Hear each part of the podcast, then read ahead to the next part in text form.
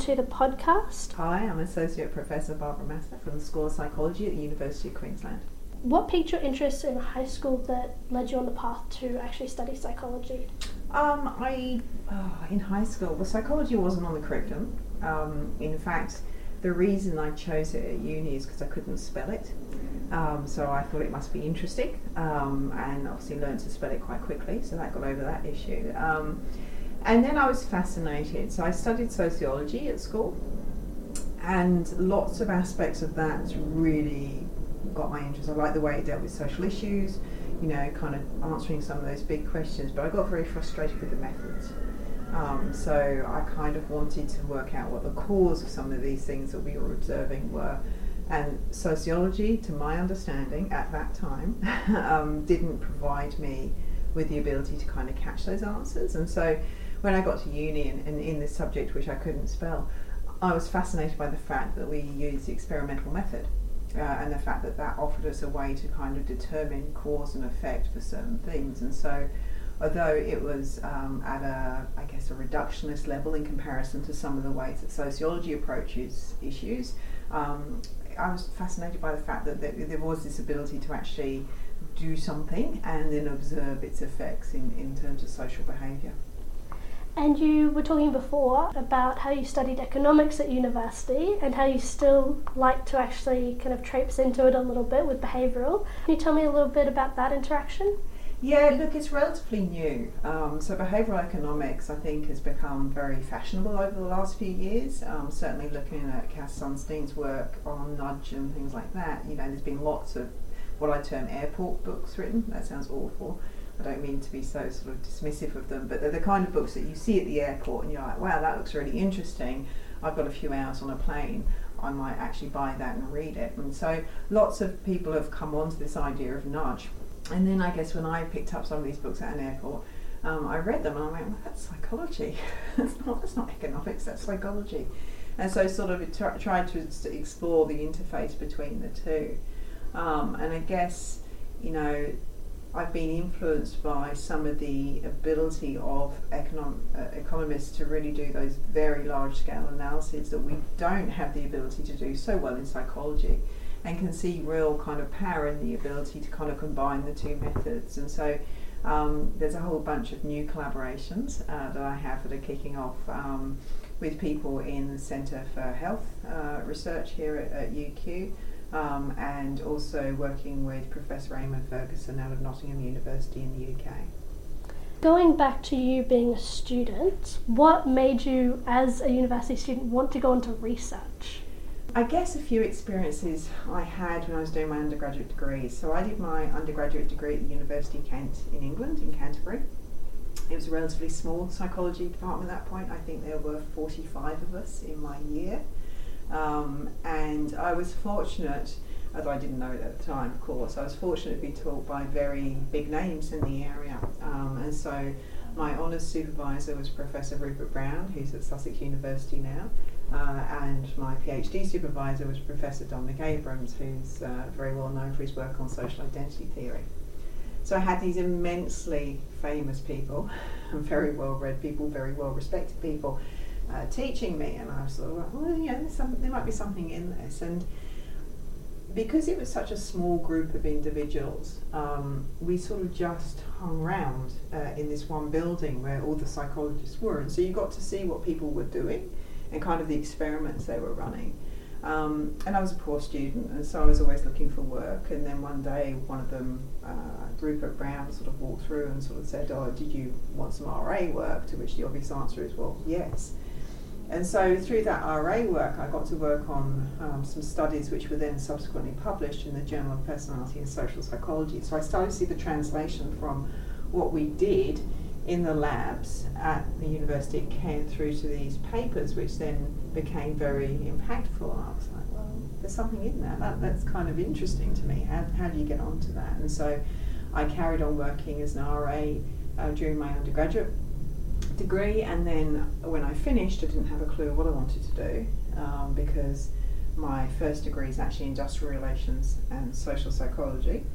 Uh, and um, at that time, I when I went into that degree, I wanted to be a trade union activist. That was my kind of want. And by the time I finished my degree, Margaret Thatcher had dismantled all the trade unions in the UK, and so there were no jobs for that. So I was kind of like, oh, what do I do now? Um, and so I really didn't know what I wanted to do, and so I rang up uh, Rupert one day, he was my honours advisor, and said, well, what do I do? Uh, and he said, well, I don't know what you want to do, but while you think about it, would you like a job as a research associate for a year? And I said yes, uh, because it was more money than I'd ever imagined having. Not that it was a huge amount of money, I hasten to add, but from going from nothing to something was, was a massive leap. And so, again, I had another year working on a range of, of um, a range of projects at which the end of it I was like, well, A, I need more training, and B, I think I want to be a researcher. So I went on to do a master's uh, and then also a PhD that followed from that. What was your PhD actually on? it was on the ambivalent sexism inventory.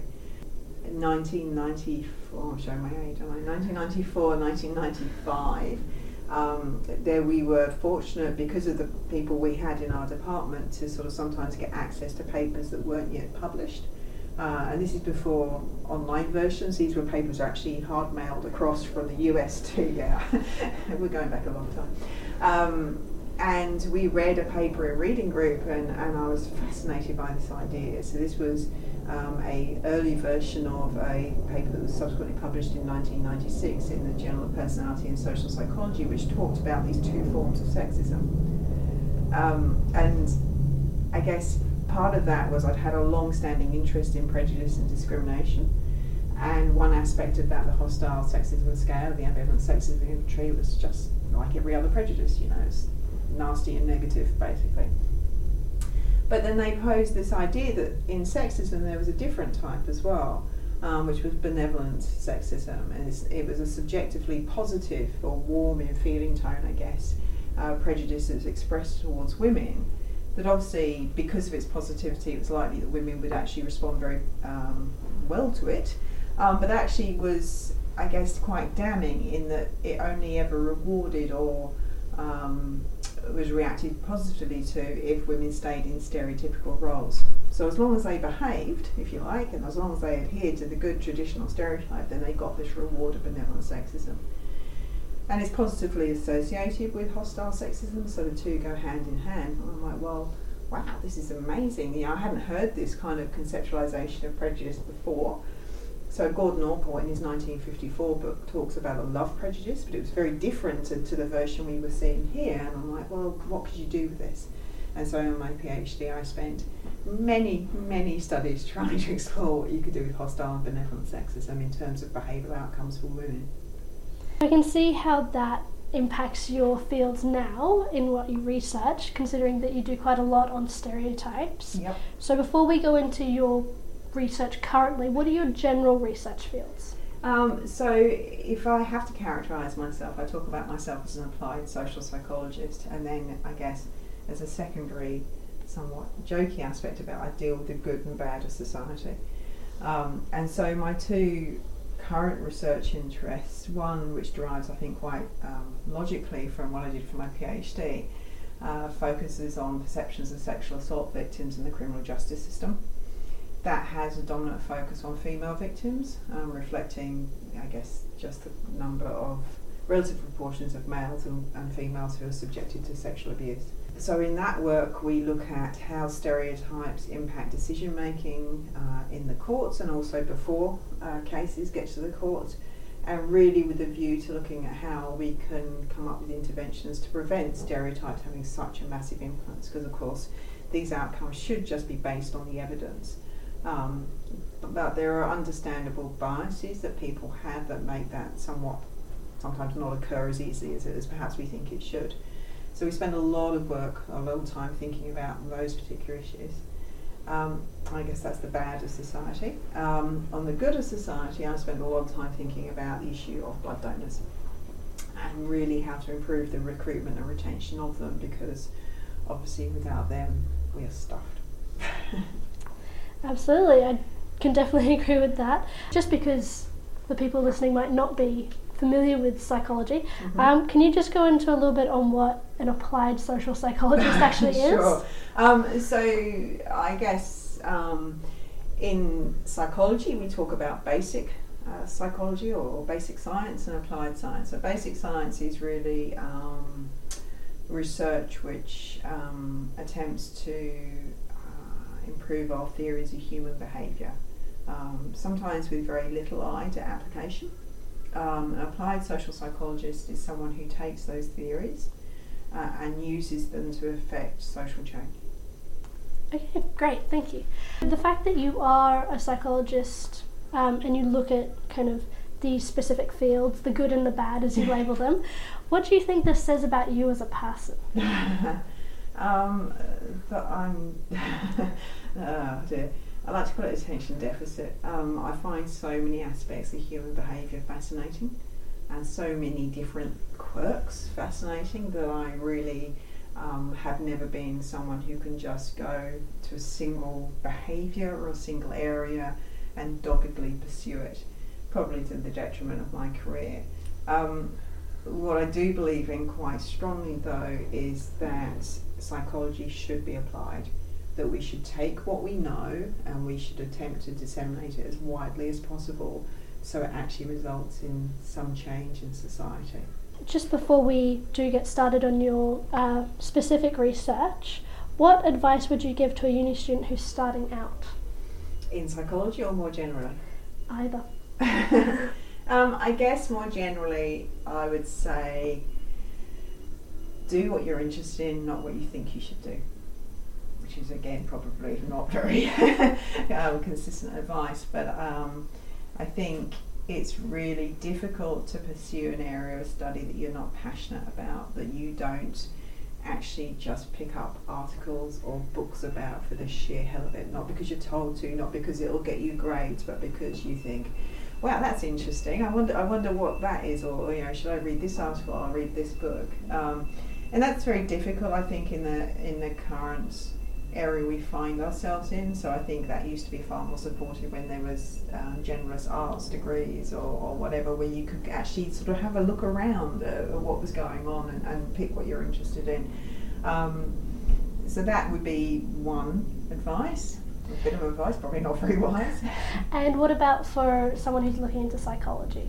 Um, I think in psychology, I think you should be open to uh, having a go at everything. I think people often go, I'm going to be a social psychologist, I'm going to be an organizational psychologist, and they ignore what other elements of psychology can tell them, but also what other disciplines can tell them. So, lots of what we do in social psychology is heavily influenced by sociology, which is good, um, and by anthropology and all those other and other disciplines, also economics. And so, I think if you have the option uh, to take courses in those other disciplines, it's only ever going to improve you.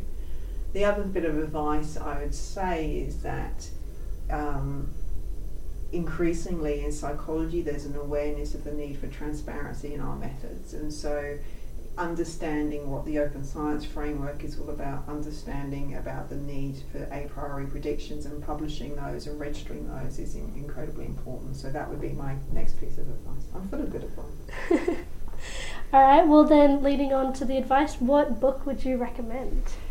Has no relation to psychology whatsoever. Um, I um, I loved English literature as a high school student. I wasn't very good at it, but I loved it. Um, and you know, bearing in mind what I just said about doing what you love as opposed to what you should do, I, I sort of pursued that for a bit. And so, lots of the books that I recommend have no relation to psychology. Um, and I guess I think that everybody should read something by E.M. Forster at some point in their life, and I guess my pick would be Howards End. What particularly about that book would you recommend? It was the dealings with human relationships in it. I didn't like his attitude towards women, I'll tell you that now for nothing. Um, I don't think that's really very good, but again, it doesn't, you know, that speaks to the fact that you shouldn't limit yourself to things which you just agree with. You should read broadly. Um, but it was the fact, yeah, it was dealing with the intricacies of human of human relationships in a way that I guess I hadn't seen previously or, or had resonated with. I read a lot of Bronte sisters and all the rest of it, and it just bored me to tears. Um, so it was just a different perspective. Okay, so moving on to your specific research now. So you were talking before about the good, so we'll start with that. Yep. Uh, so blood donor recruitment and retention. Would you like to give just a little bit of an explanation first off? Sure. Um, okay, so I can cite some well-known statistics in this area, which is, I guess, that one in three of us will need a blood transfusion at some point in our lives, and I guess one in thirty donate. Now you can argue with those statistics, and we can talk about age-eligible population and all the rest of it, but the fact is um, we do need a lot of blood donations, uh, and that demand, particularly for specific blood products, is going to increase as we have an aging population, uh, and also as we tackle issues to do with um, obesity uh, uh as well. So we've got a you know sort of upward demand, I guess, of blood products, and yet very few of us donate blood, um, and that's for a whole bunch of reasons. Um, and yet, if you ask people, do you think donating blood's a good idea? I think it's like 96, 97% of people go, yeah, it's a really good idea. So you've got this real disconnect between what they think is good or what they say is good and actual behaviour, which from my perspective as a social psychologist is just like, makes no sense. Like, you know, one of the strongest you know, predictors of intention at least is, is our attitude. People have a positive attitude. So what's going on what's preventing people actually engaging in that behaviour and keep engaging in that behaviour. So you talk a lot about anxiety mm. and one of the solutions being enhanced preparation materials? Yeah, you know, if you if you talk to people, so next to that I think it's a really good idea, people go, Oh, I don't like needles. And you get there's a very, very common response. And so you're like, Well, do you mean, don't like needles? You know, and I'm fascinated by this idea that people can kind of dismiss this really positive attitude towards something with kind of like, yeah, yeah, someone should do it, but it's not me because I just don't like needles. And needles are a tiny, tiny part of the entire process. So it's like, well, what can you do about that? So, we're kind of interested in this notion of anxiety and, and um, around needles, but also more generally around the blood donation process. And so there's lots of interesting reasons why people might be anxious. Um, I guess from an evolutionary perspective, loss of blood doesn't look very good for you as an individual. You know, typically it's associated with the fact you're dying, so you can see that there might be some real kind of basic stuff going on here. Um, and I know when I've donated blood in the past in the UK, you know, I really don't like the blood bag I just don't like the sight of it. I don't like to see it in other people. I certainly don't want to see my own blood. So I have no problem with needles, but I just can't cope with that blood in a bag. It just freaks me out. So lots of things going on there. Um, so obviously that's a big deterrent to people. So our work in conjunction with Chris France of Ohio University was really about um, can we work with donors to try and address some of those issues and give them confidence in their ability to cope with the process.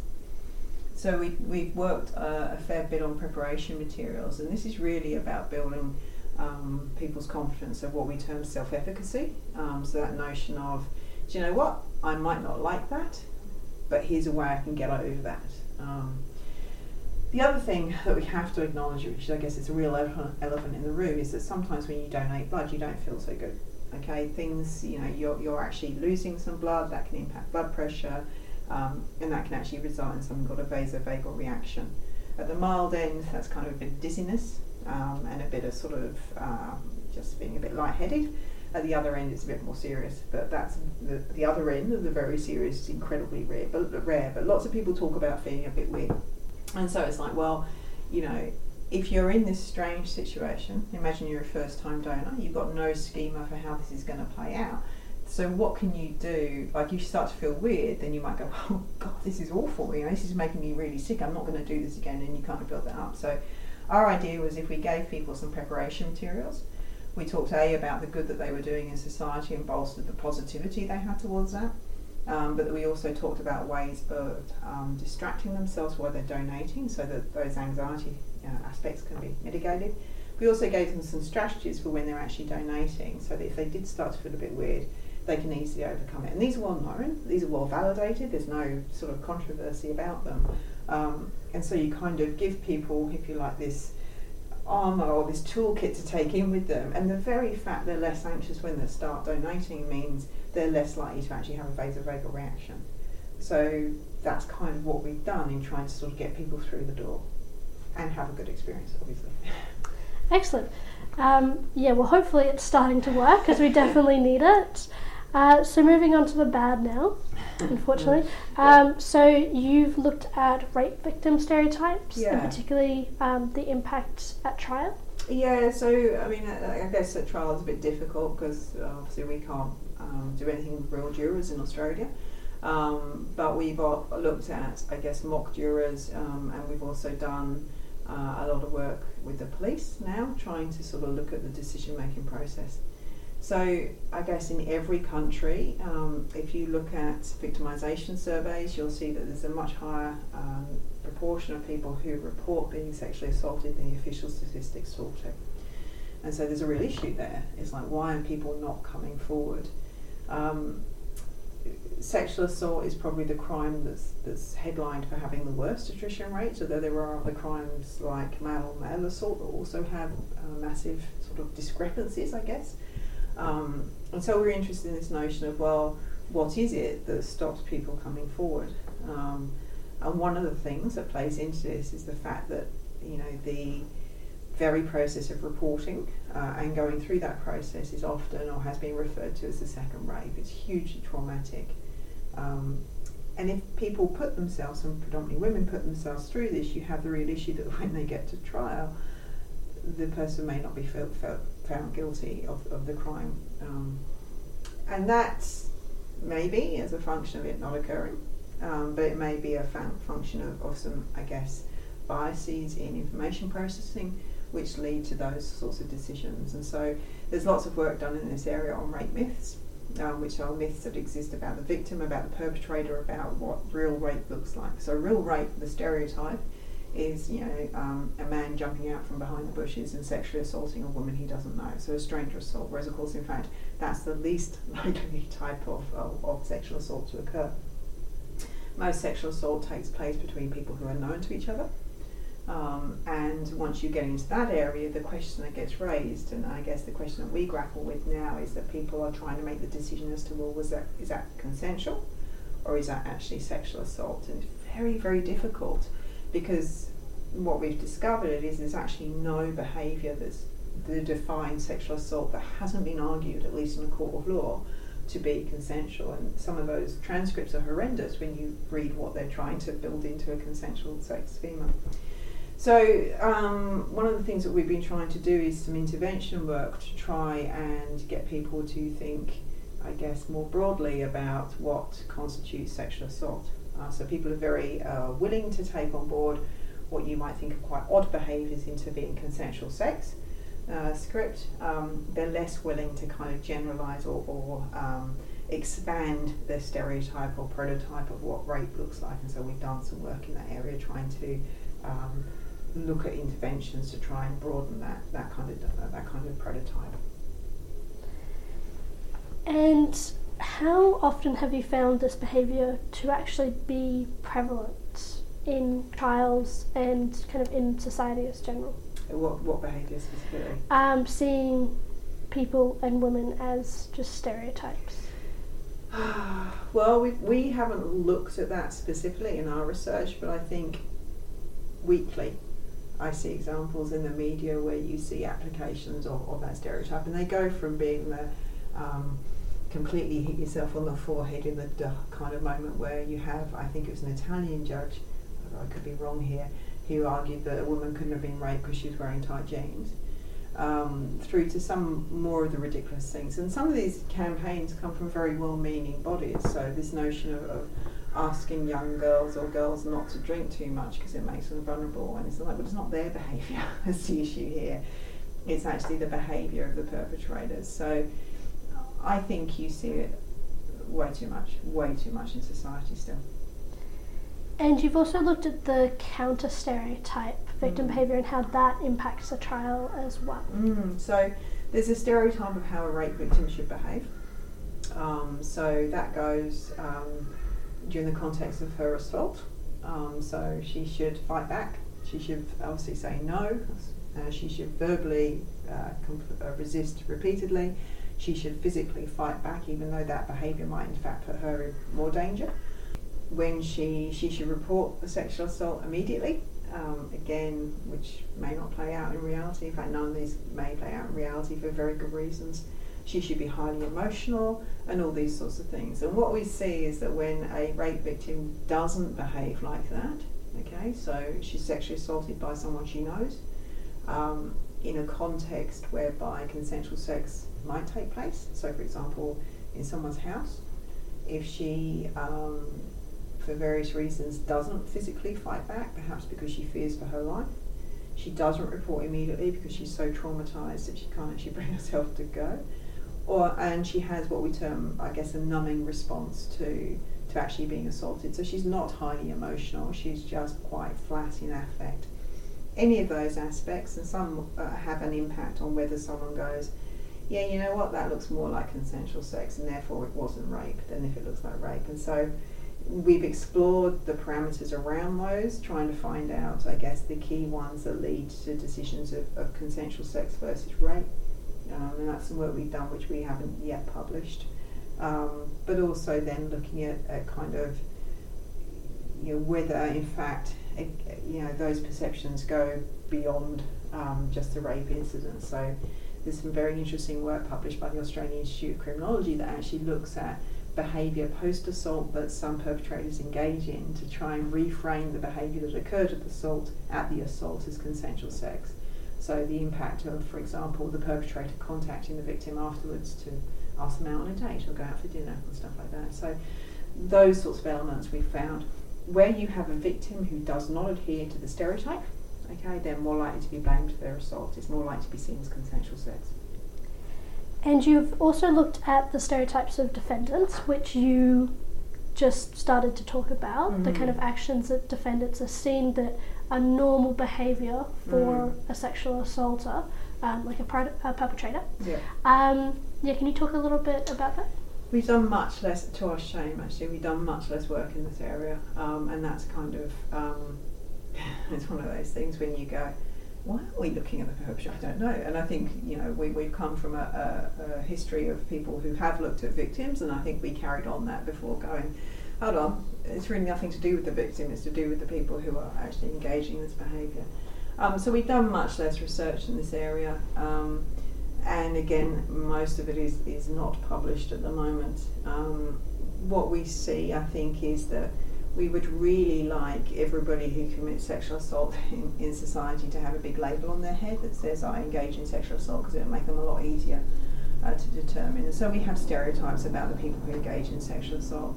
Um, and those stereotypes are very protective, so we think that they um, will be uh, maybe slightly socially withdrawn, slightly socially awkward, and so on and so forth. And, and obviously will be in some way um, atypical. So lots of what we know about perpetrators of sexual assault is actually based on research that's being done with prison populations, and I think it was Groth and Groth and someone I can't remember the second author Hodson Hobson, um, who came up with this categorization of, of different types of rapists based on that.